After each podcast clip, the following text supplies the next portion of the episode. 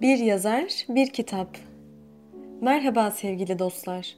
Bir Yazar Bir Kitap'ta bugün tanıtacağımız isim Şükrü Erbaş. 1953'te Yozgat'ta doğan şair ilk ve orta öğrenimini Yozgat'ta tamamladı. Ankara'da Gazi Eğitim Enstitüsü Sosyal Bilimler Bölümünden 1978'de mezun oldu. Toprak Mahsulleri Ofisi'nde memurluk ve yöneticilik yaptı. Bu kurumdan emekli oldu. Yarın dergisi yazı kurulunda görev yaptı. Edebiyatçılar Derneği'nde yöneticilik görevinde bulundu. Şair halen Antalya'da yaşamaktadır. Şükrü Erbaş'ın ilk şiiri Varlık dergisinde 1978 yılında yayınlandı. Yolculuk adlı şiir kitabıyla 1987 Ceyhun Atuf Kansu şiir ödülüne değer görüldü. Ayrıca Dicle Üstü Ay Bulanık şiir kitabıyla 1996 Orhan Murat Arıburnu şiir ödülünü, 3.5 Harf adlı kitabıyla 2002 Ahmet Arif şiir ödülünü ve Gölge Masalı adlı şiir kitabı ile de 2005 Ömer Asım Aksoy şiir ödülünü kazanmıştır. Şükrü Erbaş şiir yazmaya çocukluk yıllarında başladı. Duygu dünyasının zenginliğini şiir üzerinden ifade etmesinin sebebini ise okuma tutkusunun bir sonucu olmasına bağlamıştır. Şiirlerinde insanlığın doğasına dair tüm duyguları açıklıkla ifade ederek beş duyunun algı alanına giren her şeyin insanın nakış nakış oluşturduğuna inandığını ve bu bakış açısıyla şiirlerini kağıda döktüğünü ifade etmiştir. Kendi şiir dilini ifade ederken bir röportajında şunları söyler. Eğer doğanın, insanın, toplumun diyalektiğini iyi okumazsanız, bu üç olgunun gerçeğin birbirinin içinde var olduklarını, birbirine ruh olduklarını görmezseniz, söyleyeceğiniz söz kendi üstüne kapalı, dünyaya değmeyen, duygusunu kimseye bulaştırmayan bir eğlenceye, marifet sergilemeye döner. Şiir ne süslü söz söyleme sanatıdır ne de veciz sözler söyleme sanatı. İnsanın varoluş hallerinden birisidir.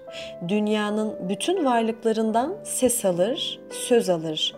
Sonra da bizden geçerek, bizim sesimizi alarak bütün bu varlıklara ses eder. Şiirlerinde hakim olan konular ölümün hissettirdiği yas ve hüzün, kayıplar ve yeni başlangıçlardır. Bu karşıtlıklar üzerine kurulu olan kuvvetli dizelerine dair ise şunları söylemiştir. Hayat sanıldığından daha çok çelişkiler üzerine kuruludur. Ona zenginliğini veren de, bize acı verse de zaman zaman bu çelişkiler, bu diyalektik, bu sonsuzluktur. Bizi hem büyütür, hem ezer, eksiğimizi yüzümüze çarpar. Öğrenme, yaşama, sevme arzumuzun önünü açar.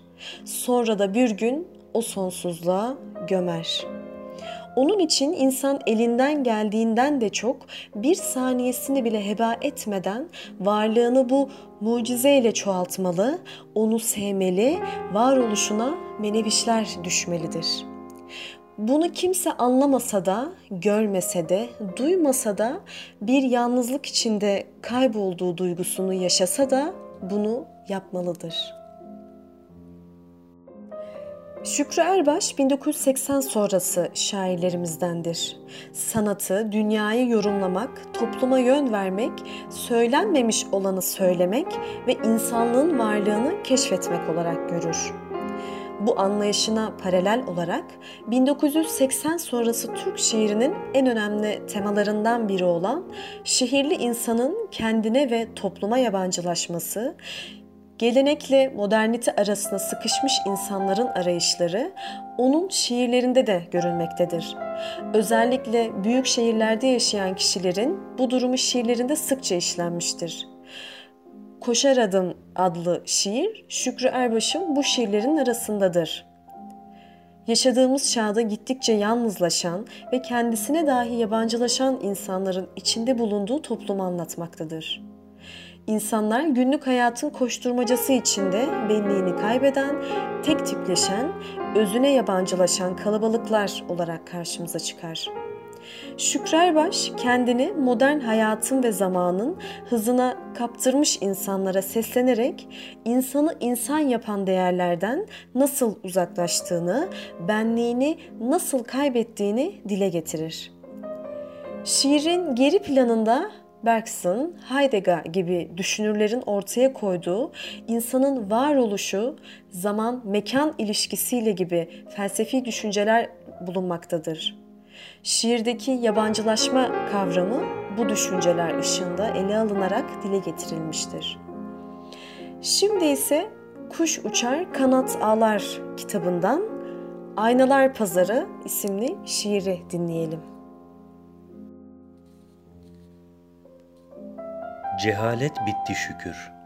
Bilgiyle bilgisizlik arasındaki o anlamsız ayrım kalktı. Artık herkes her şeyi biliyor. Artık herkes kendini şehvetle seviyor. Kaldıysa bir huzursuzluk, o da bilmeyenlerin bilenleri küçümsemesinden başka bir şey değil. Herkes bilgi zehirlenmesinden ölecek. İki söz arasındaki kir, çapak, aksırık, tıksırık, toz, pas gibi sesler duyulsa da herkesin siyasetten iklime, aşktan ölüme, hukuktan petrole, karıncalardan kutuplara büyük düşünceleri var. Hatta şiir, müzik, resim, bilmek ne? Hepsine kendi yüksek seviyelerinden sözler, sesler, renkler ekliyorlar. Öyle yüce gönüllü ki herkes, kimse dehasını esirgemiyor. Özel gazeteleri, televizyonları, sayfaları var. En az 1 milyon fotoğrafını görmedikleri kimseyi önemsemiyorlar. Bazıları bu bir pornografi dese de onlara göre bu içtenlik. Hatta eşitlik, dürüstlük. Belki biraz yalnızlıktan söz edilebilir ama dünyanın kendilerinden yapıldığını hemen görüyorlar. 7 milyar yalnızlık olur mu hiç? Şükür, cehalet bitti. Kimse okumuyor, herkes yazıyor. Kimse öğrenmiyor, herkes biliyor. Kimse susmuyor, herkes konuşuyor. Kimse çekilmiyor, herkes ortada. Kimse kederlenmiyor, herkes şenlik. Kimse yere bakmıyor, herkes gökyüzü. Kimse sevmiyor, herkes arzu ediyor. Kimse gözyaşı değil, herkes küfür. Kimse eşik değil, herkes ufukların ötesi. Kimse gölge değil, herkes ışık. Tevazu bitti, incelik bitti, hatıra bitti, gönül bitti, şarkı bitti. Bir aynalar pazarı ki yaşıyoruz işte.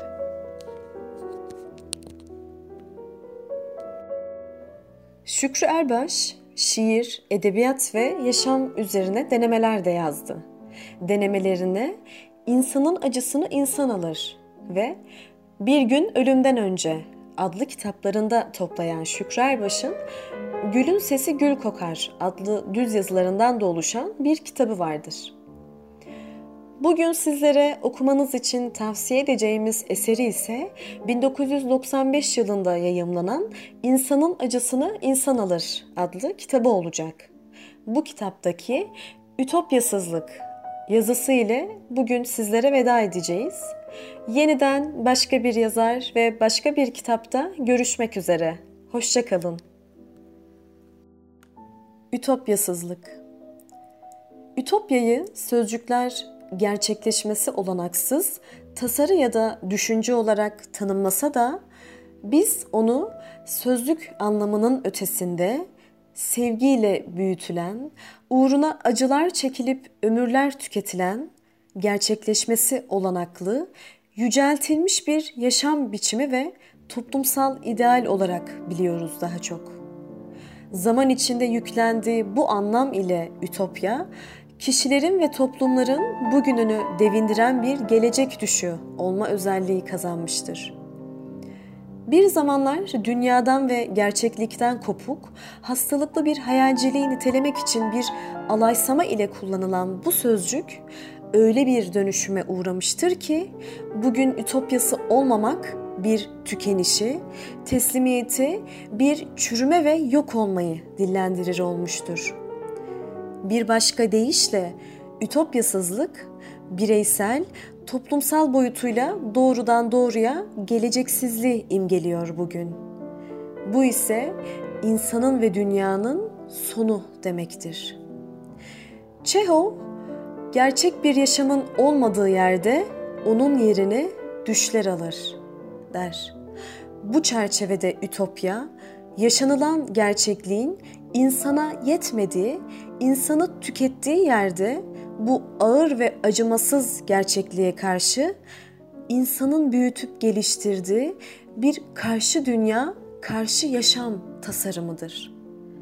Bu yanıyla yaşanılan gerçekliğe yaslanır ama yaslandığı gerçekliği sorgulayıp reddeder. Kabul eden değil, baş kaldırandır. Korku değil, sevgi ister. Bilgi işini kolaylaştırır ama can suyunu düş gücünden alır. Eleştiren, sorgulayan ve tasarlayan bir özgür akıl ister. Bu özellikleriyle tüm bilimlerin ve sanatların öncülüdür. İnsanoğlu hangi alanda olursa olsun ütopyasız bir adım atamaz, atamamıştır. Bu nedenle Einstein, hayal gücü bilgiden önce gelir, der. Genel geçer özellikleriyle insan dünyanın en doyumsuz, en yetinmesiz varlığıdır. Ulaştığı, elde ettiği her gerçeği hemen ve hızla tüketir. Merak ve ihtiyaç yakasını bırakmayan iki temel itici güçtür. Vardığı her ufuk çizgisi bir yanılsamadır. Göğün yerleştirdiği o düş çizgisi, o son nokta hep geriye çekilmektedir. Bilinmezin büyülü çağrısı, her şeyin en güzel olduğu o hayal ülke, sisler içinde kamçılar durur yüreğini. İnsan ne kadar yoksul, ne kadar varsıl olursa olsun hep daha iyi, hep daha başka bir yaşam düşü içindedir. Ve insanın dünyası nasıl kendine benzerse ütopyası da ülkesinden, toplumdan alır rengini. Peki insan bu evrensel gerçeği, yüreğindeki bu Süveyda'yı yitirebilir mi? Yitirirse neden yitirir ve neye benzer ondan sonra? Cesaretin korkuyla, karşı koymanın ağır bir yoksullukla, onurun parayla, özgür aklın din ve devlet baskısıyla, inceliğin hoyratlıkla, güvenin kurnazlıkla, barışın ilkel ve ucuz politikalarla, yaratma gücünün kin ve akılsızlıkla kör edilmeye çalışıldığı bu ülkede, bu dört bir yanından yırtılmaya başlayan ve yırtılan yerlerinden insanın soluğunu kesen, kir ve dumanın yükseldiği haritada, insanın yüreğindeki o gizli niyet, o Süveyda, insanı insan eden ütopyada payını almış ve ağır bir kirlenmeye uğramıştır. Toplum yalan ve yanılsamalara dayanan bir kadercilik, kötümserlik, zorbalık ve şiddet, bir salgın gibi yayılan suçlar, çevre kirlenmesi ve savaşlar içinde bir cehennemi yaşamaya başlamıştır. Bu cehennemin karşısına konulan cennet ise kadın pazarı, arsız para, değersiz ilişkiler, macera, bir aldanmaya dayanan hayal oyunları, kısaca kötülük onlara ne varsa hepsi bir başka cehennem olarak insanları düşük ve düşkün bir yaşama sürükler olmuştur. Peki insan suyuna bir sinsi yeşilin zehri, kardeş bir halkın kanı karışmış bu anaforda dibe doğru sürüklenirken neye tutunarak ütopyasını kuruyacak ya da temiz kalmasını sağlayacak bir ütopya edinecektir? Aklını paranın, ruhunu korkunun çitelediği insanlar için bu zor kuşkusuz. Hayata, yeni hayatıyla sınırlı bakmamak gibi bir bilgeliği ve aşkınlığı, gündelik bilincin kırıldığı bir bilinç düzeyini gerektirir. Bunun için insanın elindeki biricik olanak, çağdaş bilim ve sanatın oluşturduğu demokratik bir kültürdür. Bu olanak, kitle kültürünün batağına çektiği insana soluk aldıracak incecik bir buğday sapıdır. Hey sevgisiz toplum, kimse kimsenin yerine yaşayamaz. Yüreğindeki Süveyda'ya sahip çık. Ütopyanı ellerinle kur ve koru. Geleceğin olmayacak yoksa. 1995